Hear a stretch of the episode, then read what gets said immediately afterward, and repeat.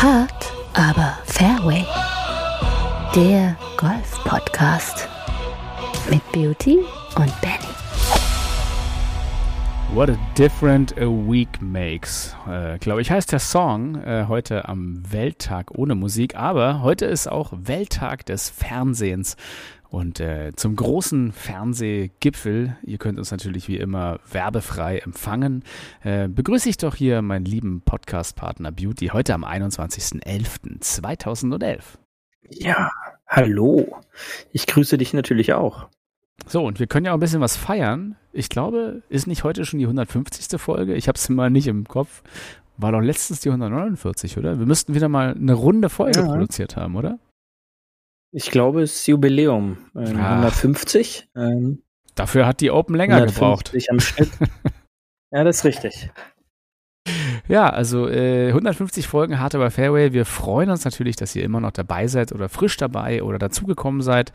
Wie es auch immer ist, wir bleiben für euch immer noch auf Sendung. Seit 150 Wochen, kann man ja eigentlich genauso sagen. Was genau. Als kleiner Corona-Side-Hustle begonnen hat, hat so ein bisschen Gestalt angenommen und ist geblieben, würde ich sagen. Ja, so einen gewissen Kultcharakter. Ja, natürlich. Ja, mit dem Kult-Beauty und dem Kult-Benny. Warum nicht? Sind wir schon ein obskurer Kult? Möglich, ja. Das ist wahrscheinlich. Hört uns vielleicht trotzdem. Und aber es gibt auch ganz viele treue Huffis, die uns jetzt schon über sehr lange Zeit hören. Und dafür natürlich auch immer nochmal unser Dank. Ohne euch brauche ich gar nicht weiter sagen. Ohne euch wäre es auch möglich. Ohne euch würden wir halt keine Zuhörer haben. Da würden wir trotzdem reden. Ohne euch würden wir halt trotzdem einfach weiter senden. Würden wir trotzdem genauso wenig verdienen wie jetzt. Also richtig. Die letzte Echostation der Erde piept noch. So ist es halt. Also wir freuen uns, dass ihr wieder da seid. Es ist ja viel passiert. Letzte Woche haben wir ein bisschen über den Netflix-Cup geredet, über die TGL, über dies, über das. Ich würde mal sagen, komm doch mal mit heute an 150. Folge hier zu unserem Abschlag.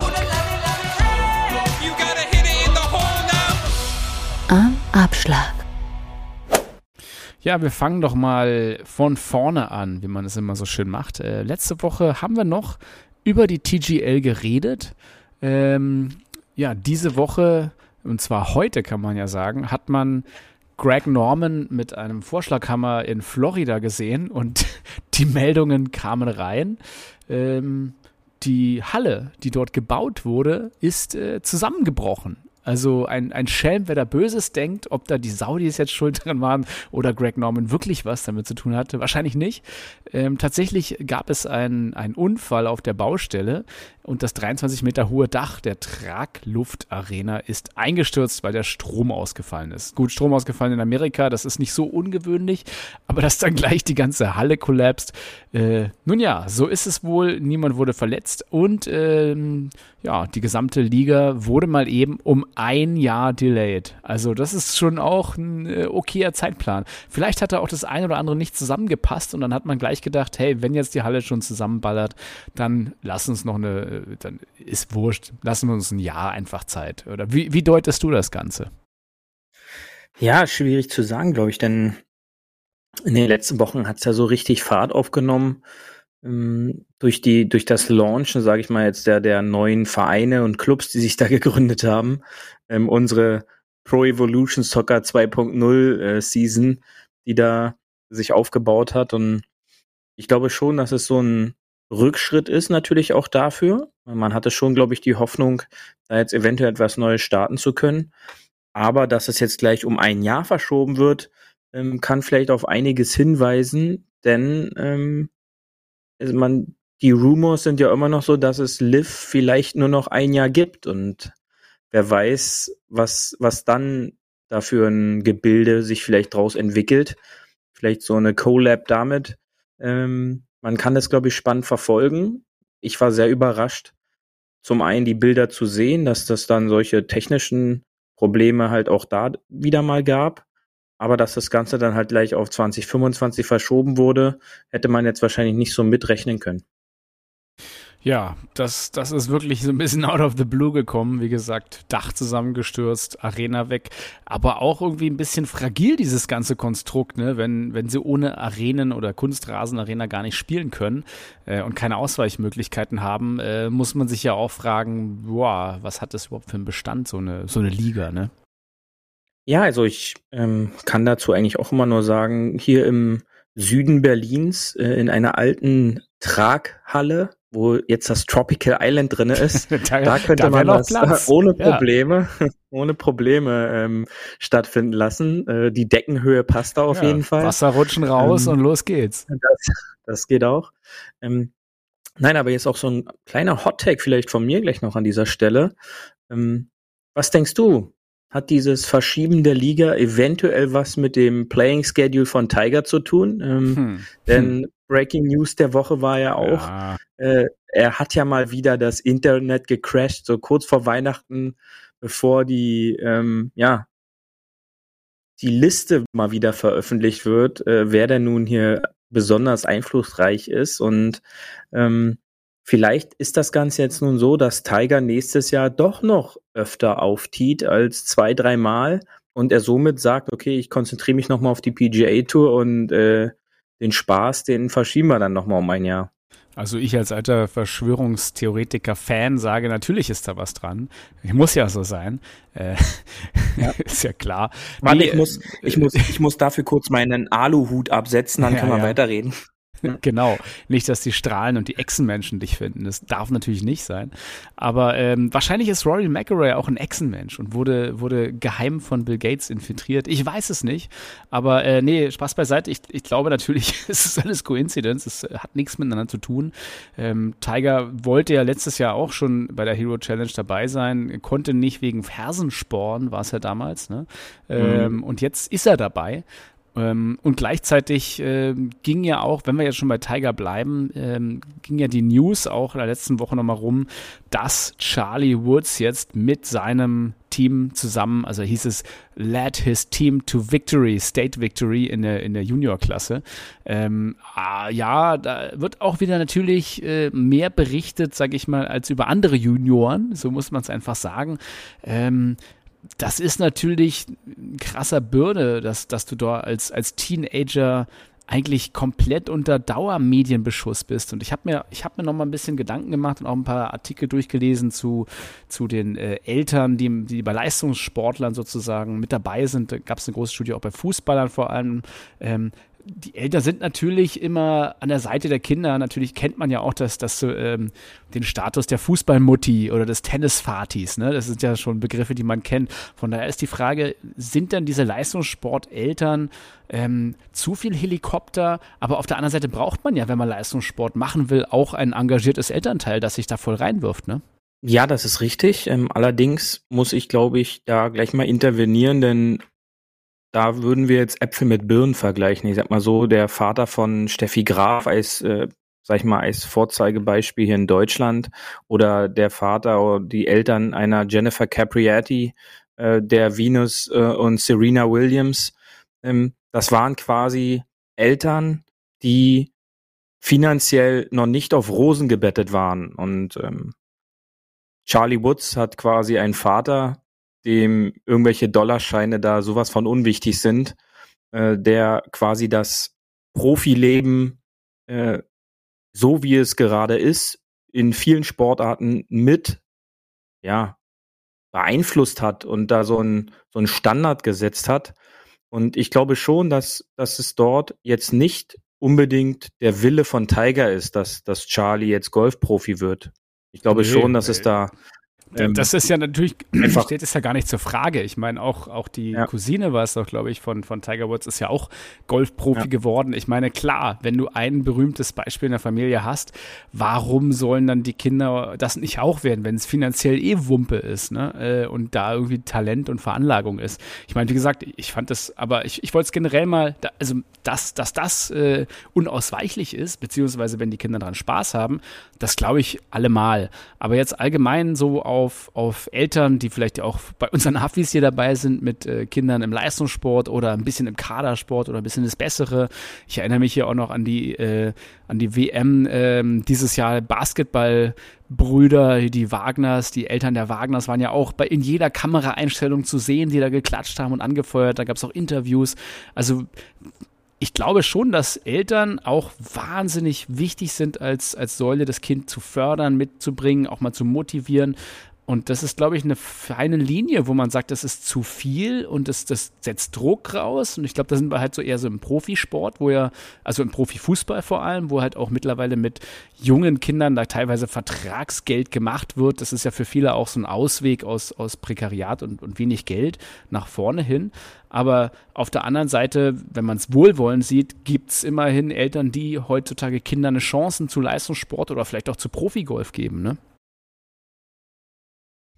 Ja, wie gesagt, ich glaube, der finanzielle Aspekt ist in den meisten Fällen dann da primär der Wunsch dahinter, ja, dass man, sag ich mal, aus seinem normalen Leben dadurch ausbrechen kann. Drängen, glaube ich, auch Eltern, ihre Kinder jetzt dazu, irgendwas machen zu müssen. Sei es jetzt, sie schicken sie zum Kindertraining, während sie selber auf dem Golfplatz sind und spielen gehen oder fahren sie halt jeden Tag zum Training, auch mehrere Stunden, um dort vielleicht das Kind irgendwo in einer besseren Mannschaft unterzubringen. Und da muss man halt dann immer abwägen, möchte ich das meinem Kind antun oder möchte ich das meinem Kind eben nicht antun. Mhm. Die gesagten Beispiele, die ich da schon gebracht habe, da gab es ja dann auch im Nachgang der großartigen Karrieren, die natürlich dann halt auch eine Folge waren. Es sind sicherlich auch Ausnahmekarrieren, aber oftmals wurde halt auch dann erst relativ spät darüber gesprochen, wie die Kinder in jungen Jahren darunter gelitten haben, diesen Leistungsdruck schon erfahren zu müssen. Und das ist, glaube ich, ein Thema, was heutzutage auch dazu selten zutage gebracht wird, denn man darf nicht vergessen, jetzt vor allen Dingen im Jugendfußballbereich, du hast es schon gesagt, was da teilweise an Summen für 14-, 15-, 16-jährige Kinder gezahlt werden, beziehungsweise an die Eltern gezahlt werden, damit die Kinder meinetwegen einen Verein wechseln oder woanders spielen. Das ist schon pervers, gehört aber, glaube ich, leider mittlerweile zu diesem ganzen System Sport dazu. Und entweder man macht den mit oder man lässt es halt. Ja. Ich glaube, es ist so ein bisschen die Frage, wie exzessiv man es betreibt. Also ich kenne auch jetzt in meinem Umkreis viele Kinder, die sind so ein bisschen im Besseren und Kadersport und so weiter, die haben eigentlich offenkundig Spaß dran und gehen da auch total gerne hin. Sind auch da Feuer und Flamme. Also ich glaube, das ist nicht nur eine Richtung. Ich glaube, da gibt es, schwer zu sagen, ne? Wo ist die feine Linie, aber ich weiß auch, dass früher Freunde von mir, die auch in der DDR groß geworden sind, da in einer Kaderschmiede waren, wo dann auf Gesundheit auch gar nicht Rücksicht genommen wurde teilweise. Also von Eiskunstläufern sind Freunde von mir, einer ist irgendwie noch da durchgekommen bis irgendwie zu ein bisschen weiter und irgendwie 10 hatten kaputte Knie, weißt du. Also das ist halt immer die Frage, wie viel Leistung will man als Staat oder als Gesellschaft oder als Eltern überhaupt erreichen? Und wo sagt man, das ist jetzt halt Spaß noch? Und ab welchem Level ist es dann kein Spaß mehr? Das ist, finde ich, eine schwierige Linie, wobei ich denke, so aus meiner Erfahrung aktuell im Umkreis, dass viele Eltern so jetzt hier in meinem Umkreis zumindest eigentlich eine gute Balance da gefunden haben und das eigentlich so vordergründig, okay, ich trainiere jetzt auch oder sehe halt keine Leute, die da wirklich im absoluten Top erste Bundesliga oder irgendwas Bereich sind, muss man zur Verteidigung sagen, sondern es ist alles so gehobener Freizeitsport. Aber da scheinen die eigentlich Spaß zu haben und auch das soziale Miteinander scheint zu funktionieren. Aber ja, ist halt eine feine Linie. Du kennst es ja ein bisschen aus dem Jugendfußball. Hattest du da in deinem Umfeld Leute, die hinten raus gesagt haben, das war zu viel Druck? In meinem Fall jetzt speziell nicht.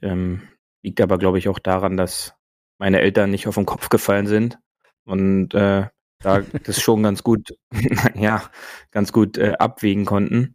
Und demnach gab es diesen Druck, dass man das jetzt unbedingt machen muss oder dass man da jetzt diesen Schritt gehen muss, den gab es nie.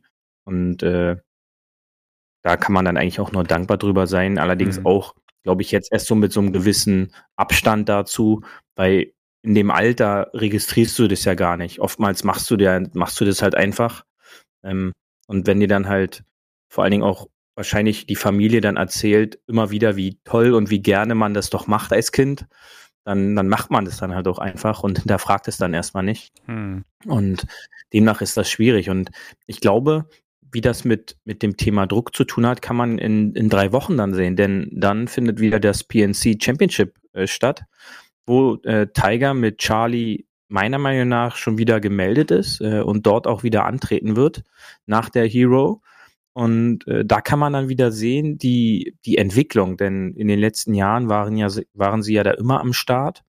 Und da kann man schon diesen Schritt wieder sehen, was ist in 12 Monaten Charlie Woods Golf passiert. Und nicht nur seine fantastischen Runden, die man jetzt so teilweise auch auf Social Media verfolgen konnte, sondern halt auch jetzt dann wieder unter diesem Druck des TVs an der Seite seines Vaters.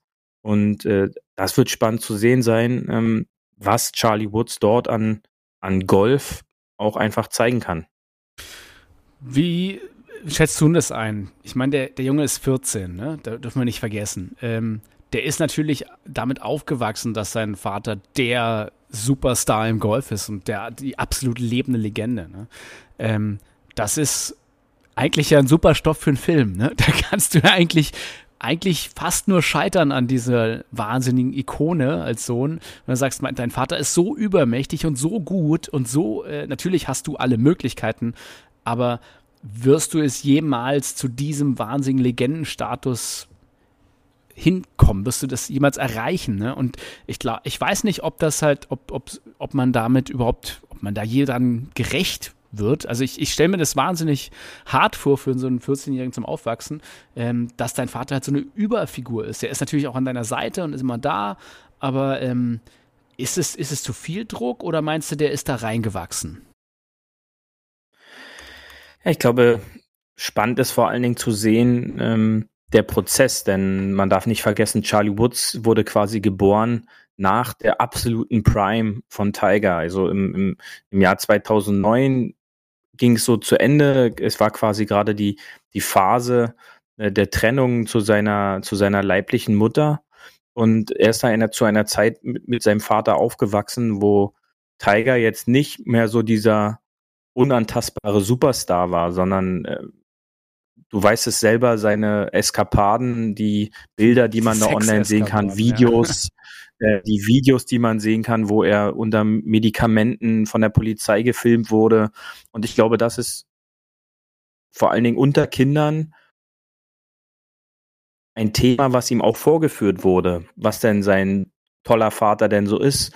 Und spannend war ja im Laufe des Masters-Sieg 2019, dass Charlie Woods dort dann wohl auch das Gespräch, was Tiger in Interviews immer wieder gesagt hatte, gesucht hat, dass er anscheinend doch nicht nur dieser YouTube-Golfer ist. Ja, von dem, er hat ja quasi das Golfspiel in der absoluten Prime nur auf YouTube verfolgen können. Den Vater bei keinem Major mehr siegen sehen bis dahin. Und dass er eben nicht dieser Golfer ist, den man nur auf YouTube eintippt und dann da fantastische Videos sieht, sondern dass er halt wirklich da die Nadel brandheiß durchs Feld führt und die Massen bewegt. Und ich glaube, alle von uns wissen noch, was da in Augusta los war an diesem Sonntag, als Tiger das Turnier gewonnen hat. Und Charlie war ja da vor Ort. Und ich glaube schon, dass er dann in diesem Moment auch erst begriffen hat, welchen Stellenwert sein Vater im Golfsport oder im allgemeinen Sport wirklich hat. Auch wenn er den tagtäglich zu Hause beim Trainieren und Golfspielen mit jeglicher Prominenz, ich glaube schon, dass da der ein oder andere schon zu Hause auch ein- und ausgeht, der jetzt nicht Müller-Schulze heißt, sondern halt auch der ein oder andere schwere Namen dann auch mit Tiger eine Golfrunde spielt, wo Charlie dann schon mit dabei war.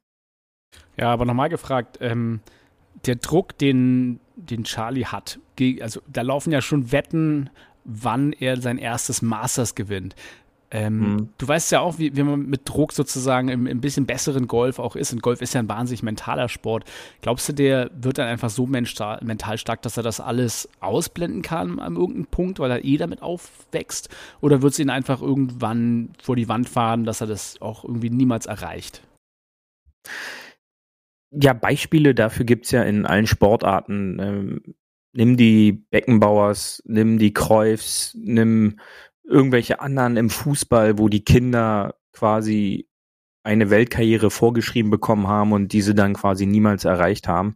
Und ich glaube schon, dass das Training, was ein Charlie Woods hat, mit diesem Vater ein anderes Training ist, was alle anderen Kinder auf diesem Planeten haben. Ja, denn man darf nicht vergessen, auch das ist ja dokumentiert und kann man auch alles nachlesen, mit welchen Militärdrills Tiger Woods Vater Earl ihn gedrillt hat.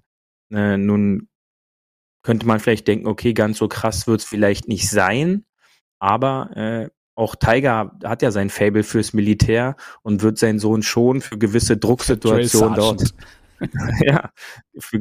dort das Thema Rassismus und so ist ja da halt auch immer ein Thema, wenn es dann auf die Hautfarbe geht, dass er dann diese Situation schon bewältigen kann.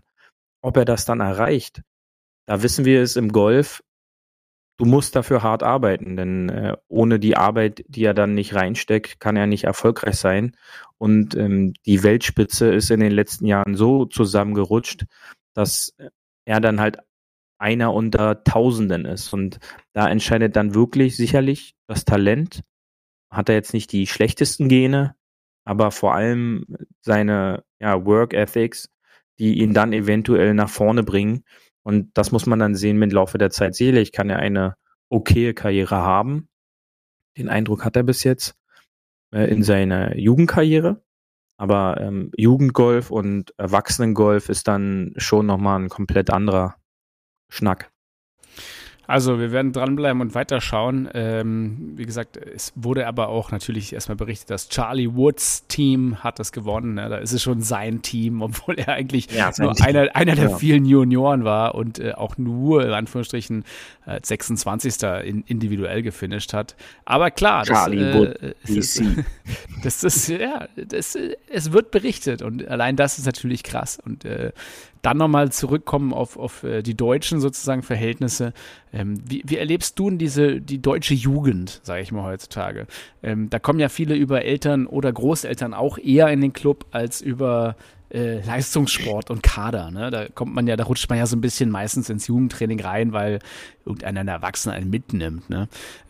Findest du, dass die Jugend da anders als in anderen Ländern zu wenig hart trainiert wird hier? Oder ist es eher so ein Wohlfühlding in Deutschland? Oder sagst du, nee, ist alles schon richtig und man muss auch irgendwie Spaß dran haben? Puh, das ist schwer. Ich bekomme ja, wenn dann, nur das Jugendtraining in meinem Heimatclub mit und der liegt halt so ein bisschen außerhalb, beziehungsweise schlecht mit den Öffis zu erreichen. Das heißt, da sind die Jugendlichen halt tatsächlich auf Fahrdienste angewiesen der Eltern oder Fahrgemeinschaften.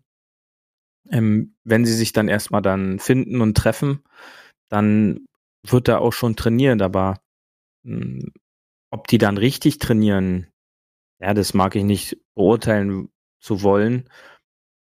Aber es ist schon was anderes hier im Golfclub, ne? Da kannst du ja nicht so wie im Mannschaftssport bei anderen Sachen dreimal die Woche easy hin. Ne? Also klar kannst du, aber würde ja dementsprechend nach der Schule erstmal hin und überhaupt. Das ist natürlich einfacher, so einen Stadtsport zu machen, wenn man jetzt nicht direkt am Golfplatz wohnt. Ja, absolut. Und ich sag mal, Golftraining ist ja halt auch mal ein bisschen, anders als jetzt einfaches Fußballtraining. Sag mal, Fußball, da kannst du dir den Ball nehmen, auf 2x2 Meter oder 1x1 Meter dir Hütchen oder so stellen und dann sagen, okay, jetzt muss ich hier versuchen, den Ball so lange hochzuhalten und muss in diesem Viereck bleiben, um gewisse Körperschwerpunkte und sowas zu trainieren, Ballgefühl und was man da alles. Gehst in den Käfig ein bisschen kicken. Genau. Ja, und oder nimmst dir eine Wand und haust den immer gegen die Wand und machst gleich Ballannahme, Abschluss, alles in einem. Das ist dann halt auf dem Golfplatz da brauchst du halt schon ein bisschen Platz, um den Ball irgendwo hinzuhauen. Es sei denn, du hast eine Home Range mit Netz irgendwie dir da basteln lassen. Aber auch das ist schwierig. Da ist es dann halt schon schwierig, im Golfen voranzukommen. Und in den jungen Jahren brauchst du vor allen Dingen Motivation. Du brauchst auch so eine gewisse Clique oder so, denn ich habe keinen kennengelernt, der mit 12 oder 11 alleine sich irgendwo hinstellt und dann anfängt, da Bälle zu hauen. Und das ist dann schon, glaube ich, schon fremdgesteuert. Aber so ist Golf da natürlich anders. Ja, ich wollte mit 14 ein paar Schulfreunde mit zum Golf nehmen und wurde gleich vom Platz gejagt. Weiter darf man ja nicht sein. Siehst du? Ja, also ich glaube, es fehlt natürlich so ein bisschen in den Städten, doof gesagt, irgendwie einen Lehrer, der mit einem Trackman in die Sporthalle kommt, wo man einfach ein bisschen spielen könnte. Aber das ist halt alles nicht wirklich machbar. Deswegen, naja, wird es wahrscheinlich nicht so schnell mit dem breiten Sport Golf in der Jugend. Aber nun ja. Lass uns nochmal weiter gucken. Wir haben jetzt ja genug mit dem Thema verbracht. Es gab ja noch so das ein oder andere auf der Tour, können wir ja mal sagen. Deswegen einmal hier, komm, Tourgeflüster habe ich lange nicht mehr angespielt. Par 4, Tourgeflüster.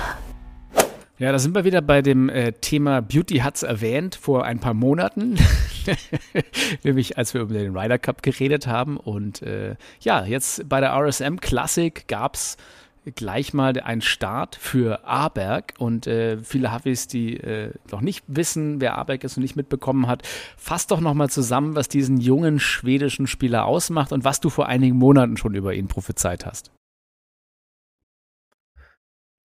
Da müsste ich jetzt nochmal die eine oder andere Folge nachhören, aber ich glaube, du hast gesagt, der wird was gewinnen. Ja. Hat jetzt ein bisschen schon was gewonnen in seiner, glaube ich jetzt, also wir haben jetzt November, 4-monatige Profizeit. Ja, erstmal den Ryder Cup, genau. Den Ryder Cup, er hat auf der Habenseite einen Sieg auf der DP World Tour und seit Sonntag einen Sieg auf der PGA Tour. Und machte das in Fashion, wie man so schön sagt. Und zwar am Wochenende scorte er ganze 122 Schläge, nämlich 61, was das mache ich auch manchmal. Damit, ja, und dann sind da sind 18 Loch rum. Da sind 18 Loch rum, richtig. Und, genau, ja. Und mit diesem Wochenendergebnis teilt er sich jetzt einen PGA-Tour-Rekord mit den niedrig aufeinanderfolgenden Runden in PGA History und das ist jetzt nicht so schlecht, sozusagen, aber Aberg zeigt damit quasi seine Klasse und ein Querschnitt durchs Golf-Internet bringt einen Applaus nach dem anderen vor und zeigt auch das Ansehen, was er in kürzester Zeit schon für sich verbuchen konnte und wie es dann so schön ist, ist der Text oder sag ich mal so der erste Edit über ist er der nächste Tiger Woods auch ja, gar nicht so weit weg gewesen. Das ist dann halt immer das, was so bitter ist. Ja. Ist er lass der den nächste doch einfach, Tiger Woods. Lass den einfach den Ludwig sein und dann ist doch auch ganz fein. Ja, also genau. Werde ich der nächste Shaquille O'Neal sein? Ich weiß es nicht. Vielleicht, wer weiß. Aber ey, wenn wir jetzt schon wieder bei Tiger Woods zurück sind, also nochmal Aberg, ich finde den auch, der spielt großartig. Wenn ich mir einen Schwung kopieren könnte, würde ich sofort nehmen, ohne Frage. Es gibt ja auch so Tourspieler, die erfolgreich sind, wo man aber sagt, ja, ob das jetzt gesund oder gut aussieht oder man das so mag, wie der spielt. Aber ich finde bei Aberg, da kann man wirklich sagen, der spielt gut, das sieht gut aus, den kann man sich absolut als Vorbild nehmen, oder? 100%ig, also ist schon eine sehr langweilige Bewegung. Ein kompletter Spieler, aber ne? Ja, langweilig, komplett, wie du schön sagst. Also da ist nicht viel weg, unglaublich kontrolliert und mir gefällt so seine Ausstrahlung, seine gesamtes Auftreten, unaufgeregt und ja, einfach klasse. Und das macht Spaß. Mal sehen, was dann noch kommt. Jetzt ist ja da diese Four Series ist jetzt vorbei. Jetzt kommen so die weihnachtlichen Einladungsturniere für den einen oder anderen, wo es dann nochmal so einen Weihnachtscheck gibt und Mit dem Sieg hat er es jetzt auch geschafft, in kürzester Zeit auf Platz 32 der Weltrangliste. Das heißt, er hat ja Stand jetzt immer noch kein Major gespielt in seiner Karriere. Oh, ja.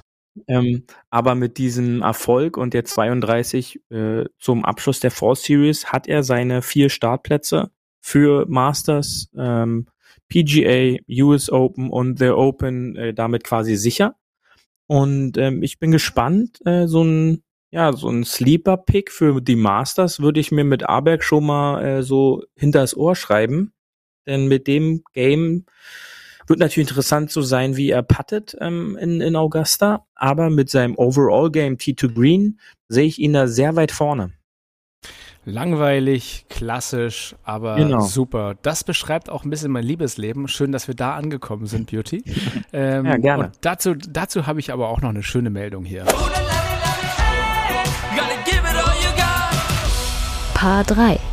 Golf-Gossip. 2 Themen im Golf-Gossip. A. Liebesleben. Die Ex von Tiger hat einen Vergleich mit Tiger geschlossen. Jetzt sind wir schon wieder bei Tiger. Ja. Also alle Anschuldigungen, die da waren über Sexual Assault oder irgendwas, was dann war, also die Schlammschlacht ist vorbei. Ich glaube, das Scheckheft hat gesiegt und offiziell wurde natürlich verlautbart, nein, es gab nie irgendwas Böses, alles war immer schon gut. So war es doch, oder? Ja, wie es dann halt so manchmal ist, wenn die Kommastelle weit genug nach rechts rutscht, dann ist es dann gewisser Punkt dann okay. Wir hatten ja damals auch drüber gesprochen, dass es ja sehr überraschend auf einmal aufploppte, so von wegen, so kaum ist der gut betuchte Freund weg, dann heißt es auf einmal sowas, hört man ja des Öfteren. Aber dass es jetzt so kam, ist natürlich dann überraschend, aber gut zu wissen natürlich, ja. Ja, ich finde auch, wenn irgendwie der Moral befriedigt wird, wenn man sich einigt auf etwas, dann scheint ja nicht so schlimm gewesen zu sein am Anfang.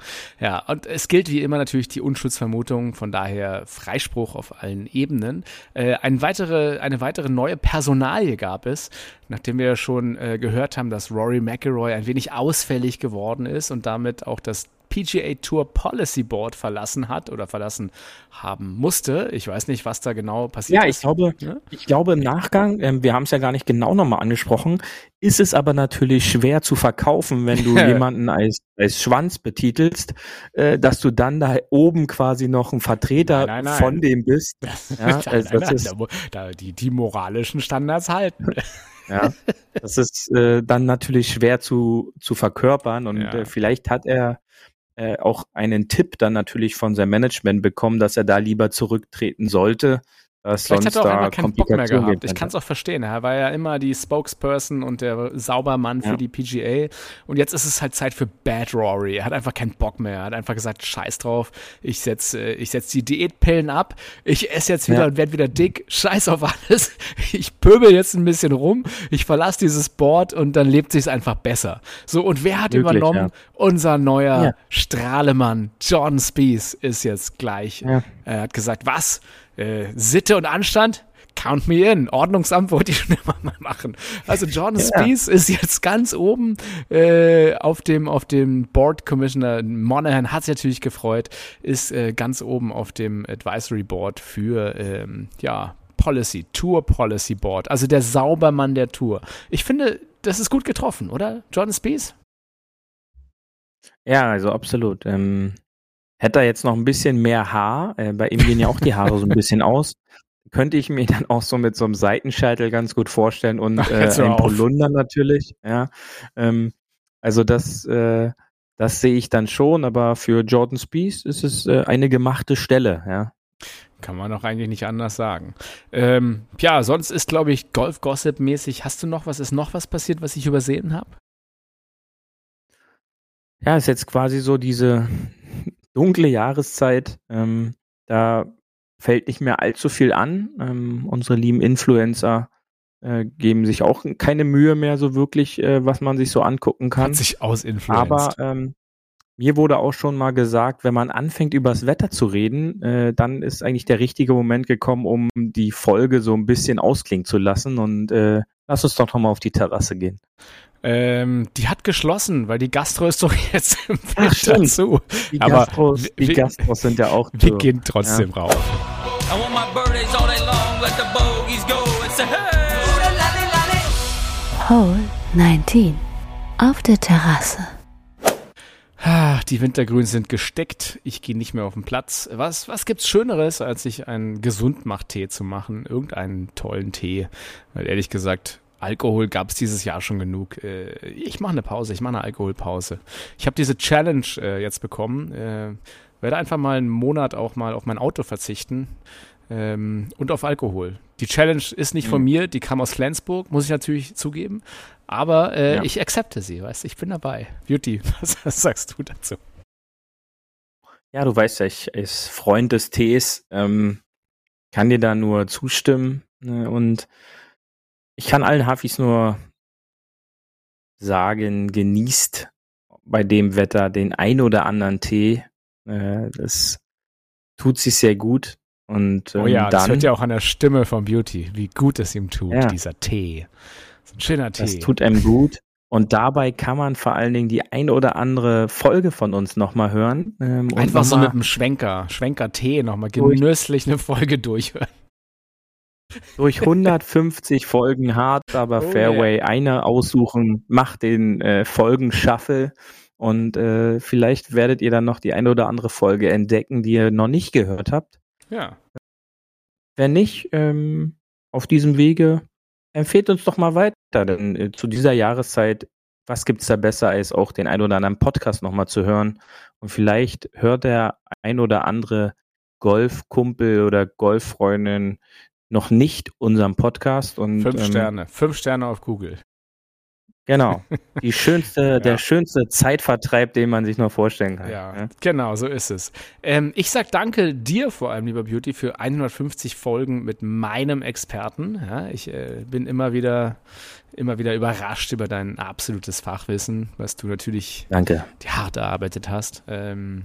Ich freue mich auf weitere 150 Folgen mit dir. Genau. Mal gucken, wie lange wir das noch weitermachen. Es gibt kein Verfallsdatum bis jetzt und ich freue mich. Und sag schon mal Tschüss, wir hören uns nächste Woche. Beauty, komm, du darfst die letzten Wochen, Worte der 5-Sterne-Folge noch raushauen. Genau, und denkt immer dran, wenn ihr unsere Podcast hört, immer schön auf dem Fairway bleiben. Und wir hören uns dann nächste Woche zur Folge 151. In diesem Sinne, habt einen schönen Tag. Tschüssi! Das war Hart, aber Fairway. Wir hören uns nächste Woche. Bis dahin, ein gutes Spiel und immer schön auf dem Fairway bleiben.